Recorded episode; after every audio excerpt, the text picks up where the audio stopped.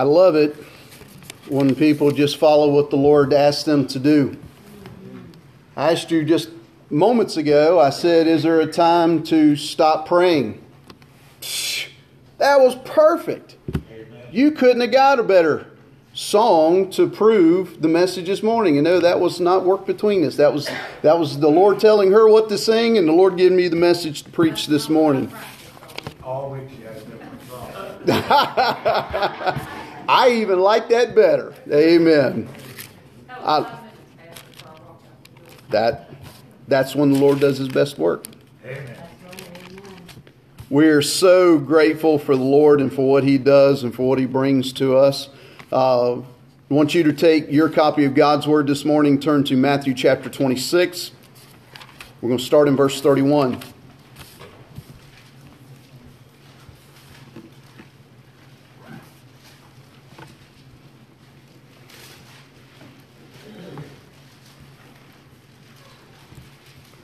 Matthew chapter 26, starting in verse 31. When it's time to stop praying, prayer is not a crutch, prayer is a support system. But listen to me. Anybody that's ever been on crutches, you understand and know that that's not where you're going to live the rest of your life. Anybody that's ever had a sprained leg or a broken leg or anything like that, where you've had to use crutches as a support system, it's there to aid you. But eventually, there comes a point in time where you expect to get stronger, that you don't need that strong as a support system. What I mean by that is, is that there are some people, some Christians, that just think that prayer is the answer to everything. It's actually not. We're going to see it in the text today. What I mean by that? Prayer for so many people can become such a crutch that you actually forget to put action along with prayer. You know, there's sometimes when we pray to God about answers and He gives us the answer, but the answer doesn't have does not correlate with him doing everything for us, but it's us taking care of ourselves. And that's what the message is about today. That's why that the Lord gave this to me over a week ago that, you know, when it's time to stop praying. And I, I knew that as he instantly gave me this text of Jesus in the Garden of Gethsemane, very familiar to most of us. We're gonna we're gonna break some of these verses down this morning to help you understand what's actually going on. But we need to understand that prayer does support and help freedom, spiritually speaking. But it is something that is won or lost by the individual. I want to read something to you that this was Ronald Reagan. This is back in 1964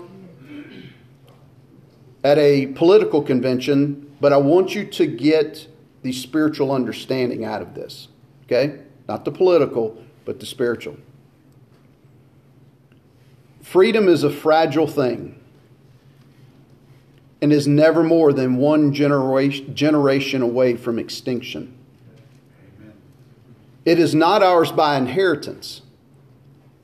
It must be fought for and defended constantly by each generation.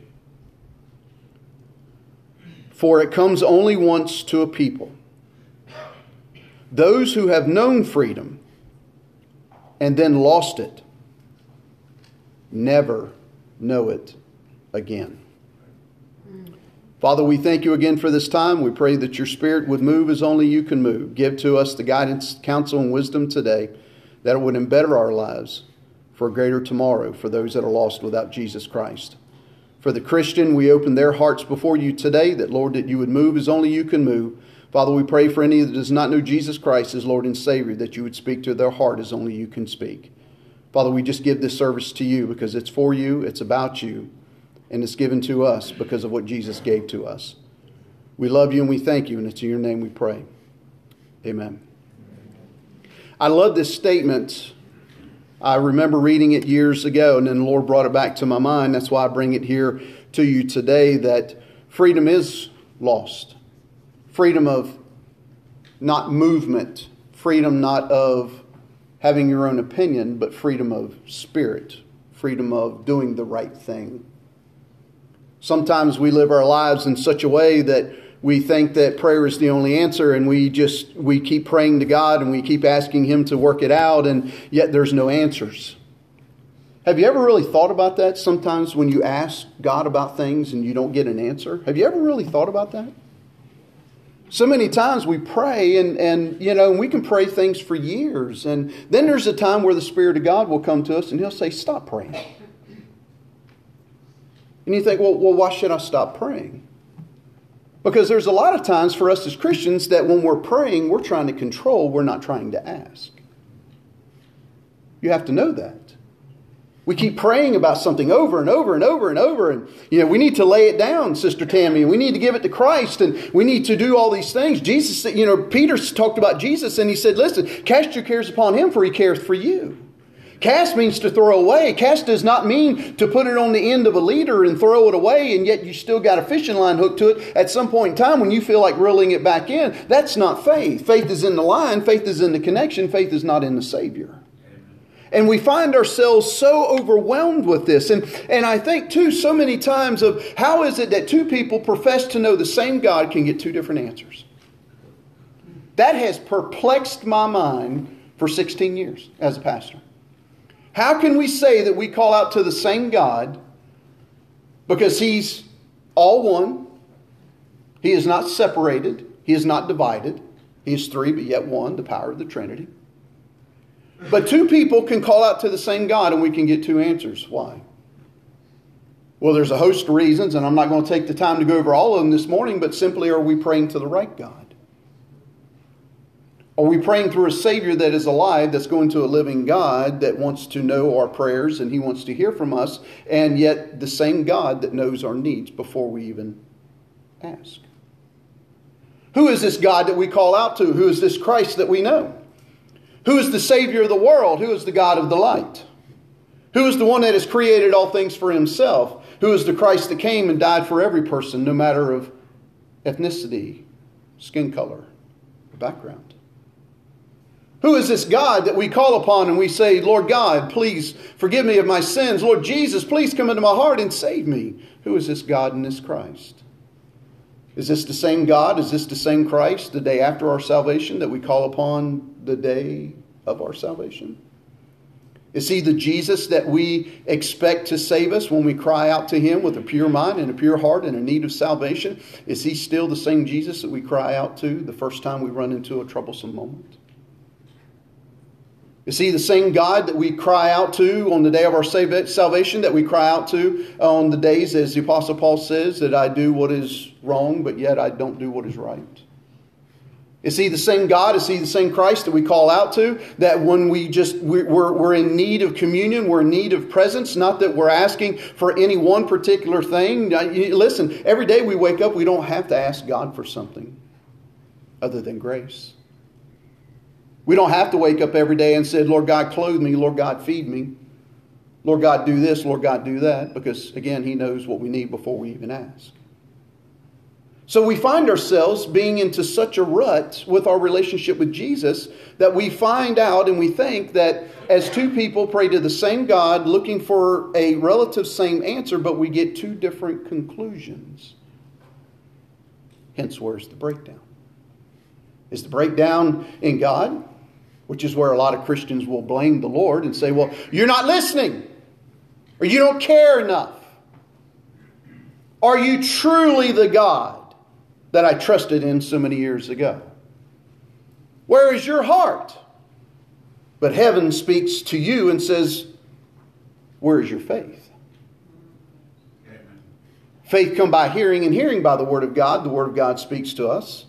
If you don't hear the Word of God, you can't have true faith in Jesus Christ because if you don't have the truth of the Word of God preached to you, taught to you, lived at in front of you, and be spoken to you by generations of history, how will you know this God and this Christ? When is it time to stop and pray? Think about this quickly. Think about Noah. I'm going to give you a few examples for those of you that still aren't convinced yet. God came to Noah and he told Noah something that no human being had ever dealt with before. He said there's coming a flood. He says, I need you to build a boat. And these are the dimensions of it. Noah didn't sit there and start going, Well, let's talk about this, Lord. These are things that have never happened. Reality has never proven this to us and to me. Uh, it's never happened, so I, I don't understand why. Well, then you have the other believers that maybe at that time would have said, and, I, and I'm, I'm just saying would have said, that for 120 years he builds this boat, and they're like, well, wait a minute, where's Noah's faith? I mean, where's this great God? Where's this great flood? Where's this great need for this great boat? It was found when God came to Noah again and says, Get two of every creature and put them on board. Then it was reconfirmed when God said, Get your family and get inside and the Lord shut the door and he sealed it. There's faith. If Noah would have just kept saying, But Lord, help me to understand. Lord, I don't understand. Lord, I don't understand this. I don't understand that. The boat's not being built. And let me explain something to you quickly, brothers and sisters, from a man that has made this mistake countless times in my history since I've been saved that there are so many times that we think that we can barter with God, that we can question God, we can ask of God, however you want to identify with that in your prayer life this morning, and you think, well, He'll still give me time to do. If Noah would have kept asking God why, when the flood came, the boat would not have been built. There's a time where you step out on faith and you stop praying. Abraham and Sarah, great in years if they would have not have come together in faith, Isaac would never have been. Moses and the Pharaoh, if Moses would not have ultimately went, we understand the story, he complained and whined and needed somebody to help him, but if he would not have eventually stopped talking to God about it and doing what God told him to do, then Israel would have not have been brought out when they were. God told Joshua, he says, march around the walls of Jericho seven times. If he'd have walked six times, and the seventh time he thought, well, I just need to pray about the seventh one, then the walls would never have come tumbling down. There's a time to stop praying. There's a time in America, as we are very blessed, that there's a time to vote. And many Christians will say, but my vote doesn't matter. My vote does not change nor stem the tide of decision. Whether you believe that or not, there is a day that comes after Election Day where you have to live with yourself of knowing that you did and fulfilled the right that you have been given. And lastly, Jesus in the garden, which is the text that we have this morning. There is a time to pray, there's a time to talk, there's a time to move. Let me give you two more things really quick, and I want you, and, and, and I know I'm going to go through this quickly this morning, and that's okay. I'm giving it to you the way God wants me to give it to you. But I want you to look at this statement. Look at this statement. Prayer is not always the final solution, but it is the first step in preparation. The Lord gave that to me two days ago.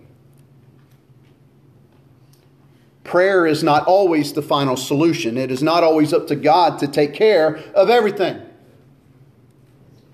It is up for us to stand up. Jesus said, Pick up your cross daily and walk with me.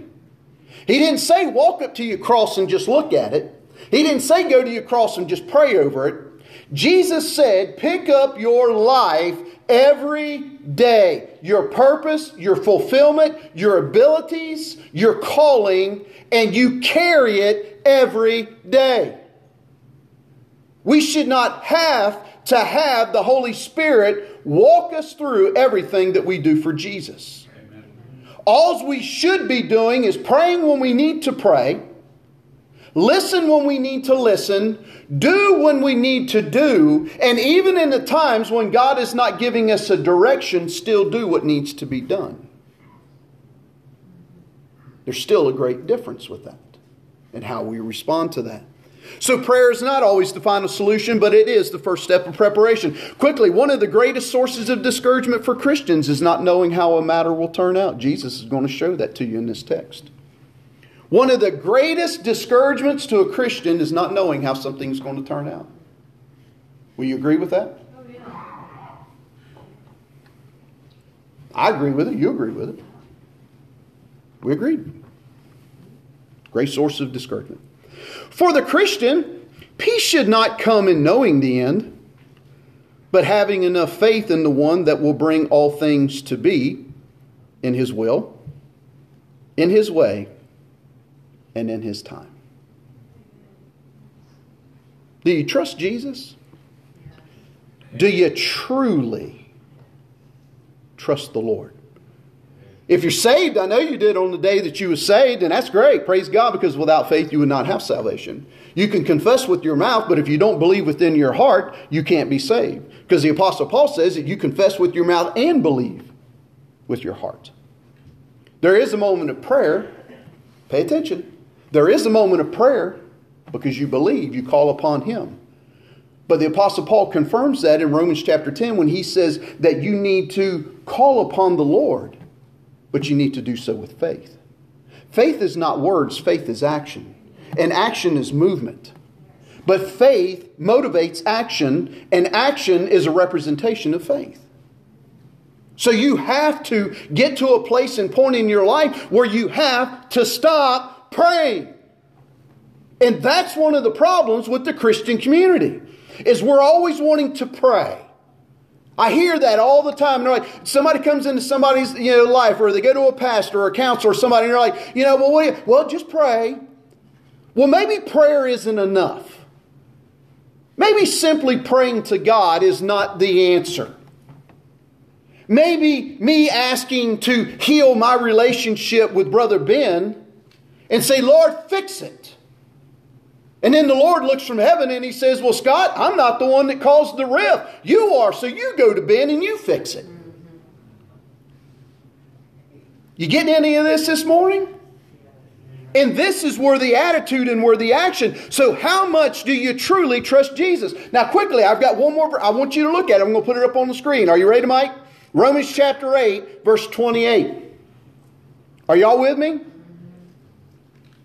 And we know and we know. Do you know? Or are you too busy praying? And we know that all things. Do you have enough belief in God that you know that it's going to be okay in the end? Amen. Not the things that you want to work out the way you want them worked out, but all things in your life. For we know that all things work together for bad Nothing happens right. Yeah, just, life is so miserable, and I just, I never get it. God never answers me. And I say that because I've actually had Christians approach me in that way uh, and, and talking to me about that. And then I walked away from the mirror. and we know, and we, and we, I'm being serious, I'm not joking. And we know that all things work together for good.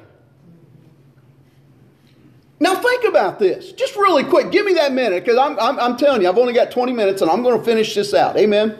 Amen. For we know that all things work together for good. Do you believe that? Do you trust Jesus and do you trust everything to work out to your benefit in the end? For we know that all things work together to, for good to them that love God. Do you love God? Do you love Jesus? Are you saved today? Do you truly know that Jesus Christ is Lord and Savior of your life? Can you, with absolute confidence of faith, of mind and of heart right now, sitting where you are at, standing where I'm at, and you absolutely know without a shadow of a doubt, without having to pray about it, without having to fast over it, without having to ask somebody else about it, do you know you're saved today? If you know that today, then we as Christians know that, regardless of what comes into our life, the greater purpose is the fulfillment of God's grace and mercy, and that we know it will strengthen us, it will encourage us, and it will embetter us for the future service for Him.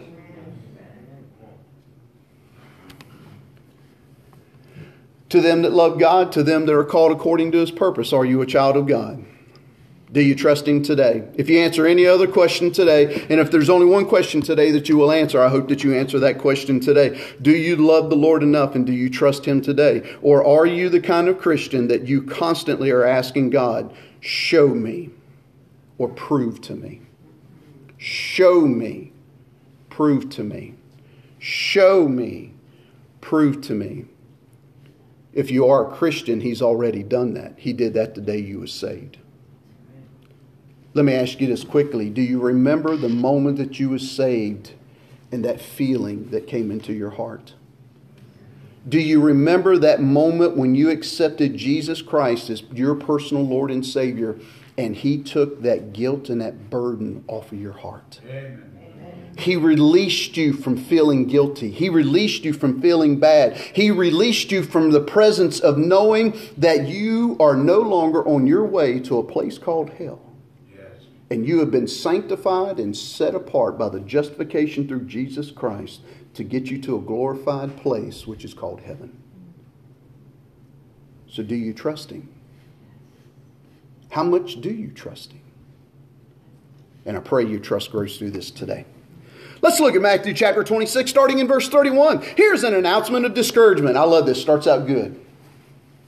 Amen. Here's an announcement of discouragement.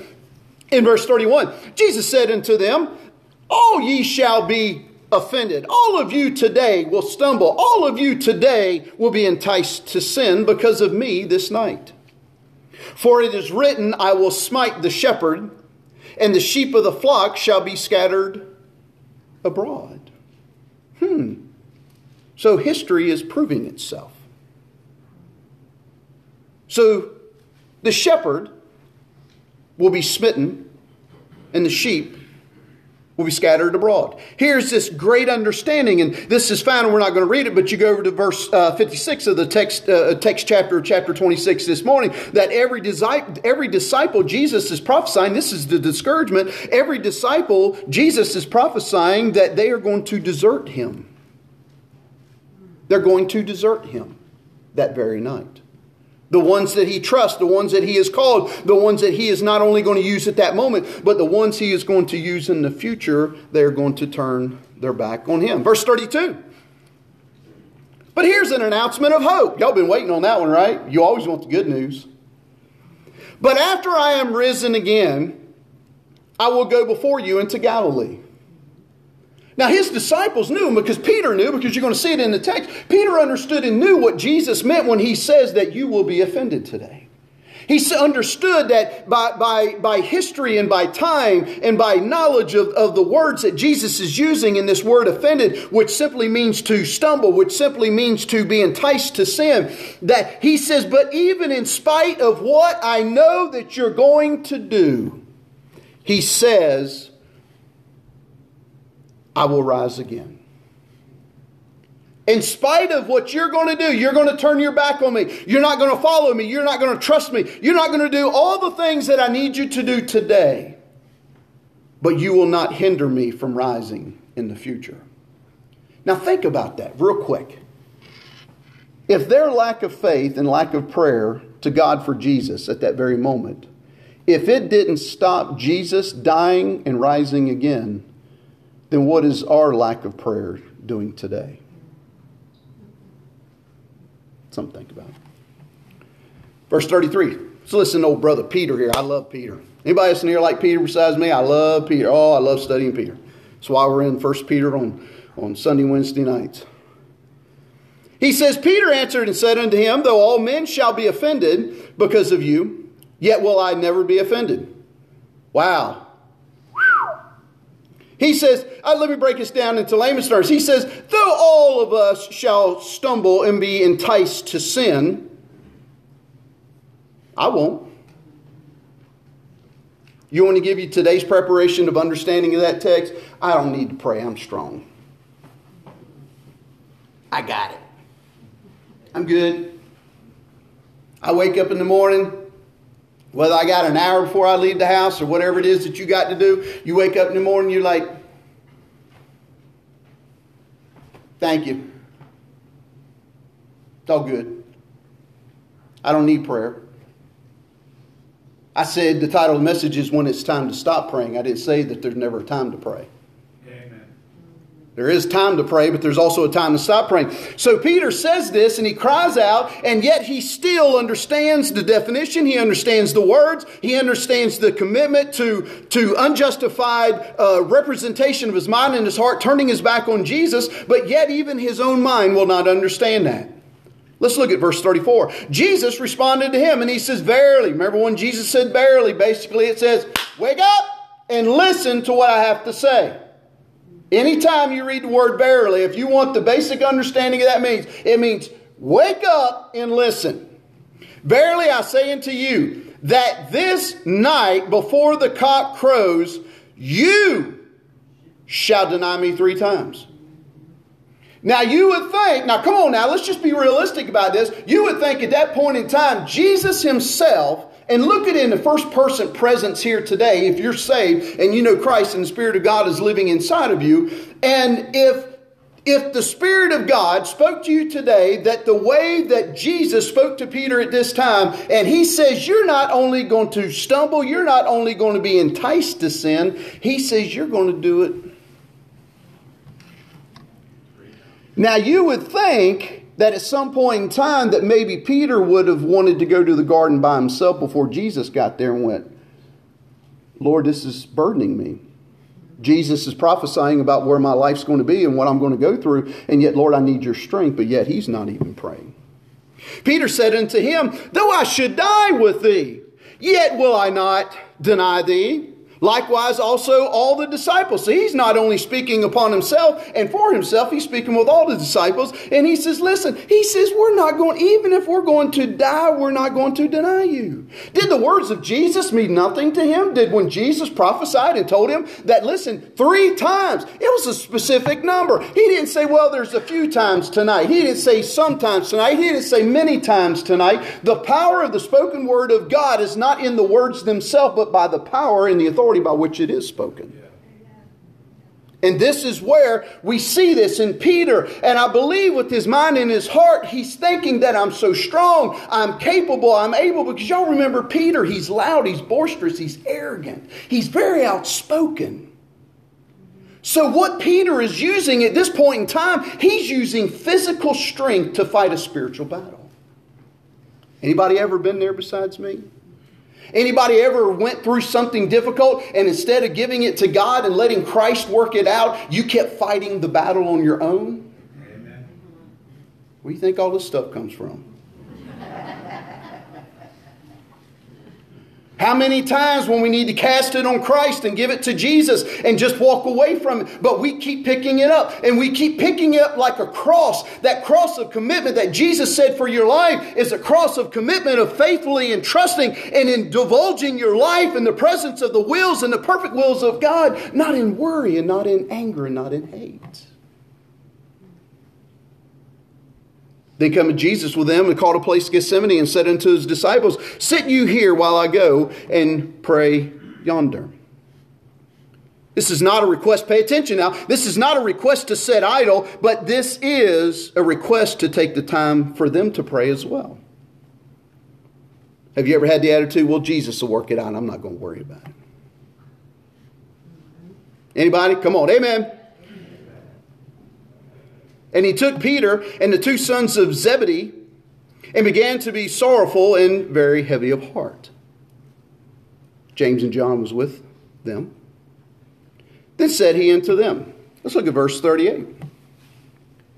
My soul is exceeding sorrowful my soul, my heart, my existence is exceedingly, exceedingly sorrowful. Have you ever been there, Christian? You can say amen, it's okay.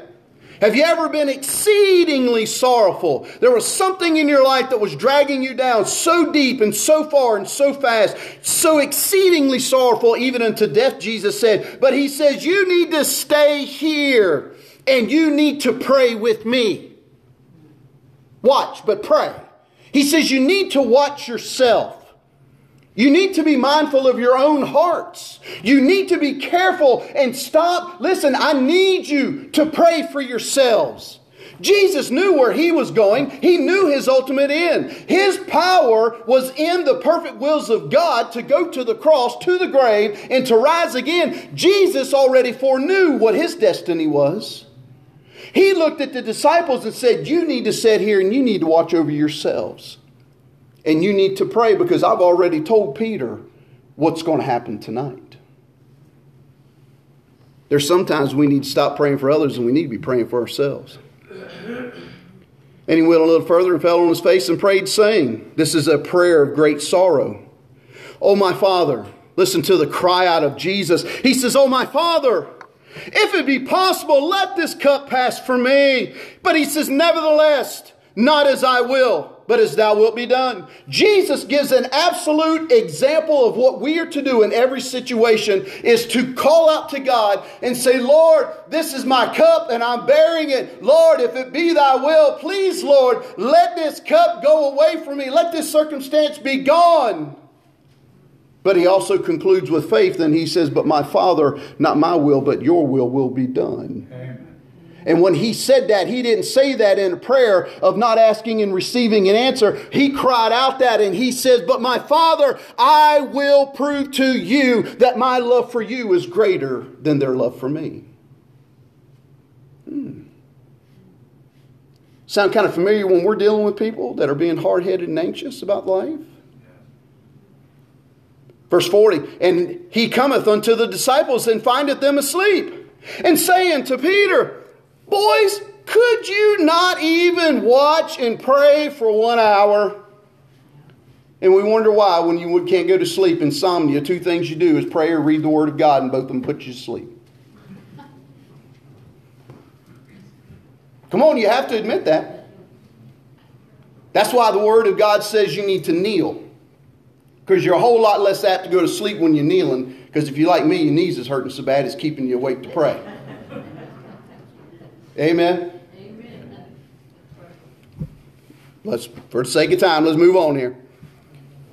He says, Could you not watch and pray with me one hour? He says, Do you not understand the importance of this night and what this night is going to be for me and you? Do you not understand that this is coming the time of fulfillment of the purpose and the ultimate purpose of my life? Do you not get it? Watch and pray that you enter not into temptation. The spirit indeed is willing, but the flesh is he cries out, he says, Stay awake and consider yourselves. He also says, To not enter into temptation means that you will not do what you're going to do. Do you get that? He says, Pray so you can get wisdom so you won't do what I know you're about to do. Anybody in here, has the Holy Spirit ever just spoke to you and just said one word, said pray? Anybody in here this morning, has any time in your life has the Spirit of God spoken to you and said nothing else other than you need to just pray? Why? These are moments of communion. These are moments of time. These are moments of presence. These are moments of discretion. These are moments of decision. These are great moments. There is time to pray, and Jesus proves that. But he also says there is a time when you stop praying and fulfill the wills of God. That's what he just said when he says, Let this cup pass before me, let this way pass before me, but Lord God, I will let your will be the way of my life. Think of that. He went away again the second time and prayed, saying, Oh, my Father, if this cup may not pass from me, except I drink it, thy will will be done. This is a prayer of great submission. This is the submission of his life and of his heart, the submission of the perfect wills of God and the ways of God. And he came and found them asleep again, for their eyes were heavy. They weren't concerned. Do you want to know why we fall asleep when we read the Word of God or why we fall asleep when we pray? We're not concerned. We're not concerned we want to feel good and we want to pray and we feel like we need to give something to the Lord because He's not given us an answer yet, and we anxiously want an answer, but we fall asleep in Bible study, we fall asleep in prayer time because we're simply not concerned. There's no urgency.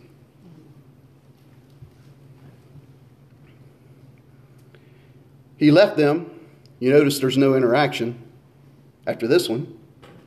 And he left them and went away again and prayed the third time, saying the same words. Did he not have faith? Yes, he had faith. He had faith in the perfect wills and ways of God. But that proves to you and proves to us today the humanity side of Jesus. But so many times he's been misconstrued, he's been misquoted in this particular text. It says, Well, see, he was just like us. If he was just like us, he wouldn't have been Jesus. He would not have been the Messiah of the world. Did he exercise his heart? Did he exercise what he was going through? Did, was he exercising what was going to happen? Do you understand this one thing? I'm going to close in just a second. Listen to me. Jesus knew that by hanging on the cross, that God was going to turn his back on him. There was coming a great time when the greatest of burdens, listen to me, the greatest of burdens was not taking your sins and my sins upon himself. The greatest of the burden was that in the midst of paying your blood atonement for your sins and my sins, is that he knew that his communion and his relationship with God for that very instant would be broken and he would deal with that with his own mind and his own heart. Are you getting that? He knew that his relationship with God was going to be severed, but yet connected because Jesus was fulfilling God's will. God never left him. God just turned his back on him because in the presence of, of, God is no sin. God could not see that. That's why Jesus was created. That's why Jesus was alive. That's why the Spirit of God deals with our hearts today and calls us to conviction and, and takes us away from complacency. He is who he is because we were going to be who we are. And yet he loved his God so much and he loved you so much. In verse 45, Sister Jill. Then cometh he to his disciples and said unto them, He simply says, You all, he says, Listen, y'all go ahead and go and sleep. There's a time to stop praying now. There's a time to stop praying now. Are you hearing me? There's a time to stop praying now, Jesus says. He says, Y'all go on to sleep, boys. You go on and do what it is that you're doing right now. You just keep sleeping. You don't need to wake up. I, I ain't waking you up again. Well, he's fixing to, but he, you understand by the prayer expectation of the mind and the heart of the disciples. He says, Listen now. He says, You need to stop. Stop praying. And he says, Behold, the hour is at hand, and the Son of Man is betrayed into the hands of sinners. He already knew at that very moment what Judas was doing. And let me explain something to you physical strength can never replace spiritual strength. Amen. You may think that you are physically strong. You may think that you are mentally strong. You may think that you can deal with everything that you need to do in this life. But let me tell you what, in the end, your physical strength will fail you. Your physical strength will cause you to fall flat on your face. And then at that moment, then the reality of your spiritual strength and the need of it will engage, but by then it's too late because you've already fallen. Ben, you've been there. I've been there. We've all been. Donnie, we've all been there. Every one of us. I'm not a hypocrite to stand before you and say I haven't. My wife has. I have. Jonathan, every one of us. Brother Don, every one of us has. We've all let God down. But there's a time to pray and there's a time not to pray. And as I close this out, but he says, Rise. In verse 46, he says, Rise and let us be going. Behold, he is at hand that does betray me. What is he saying? He says, Boys, prayer time is over. There's no more need to pray. There's no more need to cry out. There's no more need to say you're going to when I know you're not. There's no more need to exalt yourself to say, I'll be willing to die with you. There's no more need. There's no more need to pray. There's no need. Because we have met our destination at that moment as you stand. As we have met our destination at that moment. As Jesus calls out to us. Now, listen to me, Christian. As Jesus calls out to you today, and He said, Listen, son, daughter, it's time to stop praying. It's time to rise up. And it's time to get going. You need to stop worrying about prayer. Prayer is preparation. We saw that. I explained that. But here, Jesus says, boys, get up and let's go.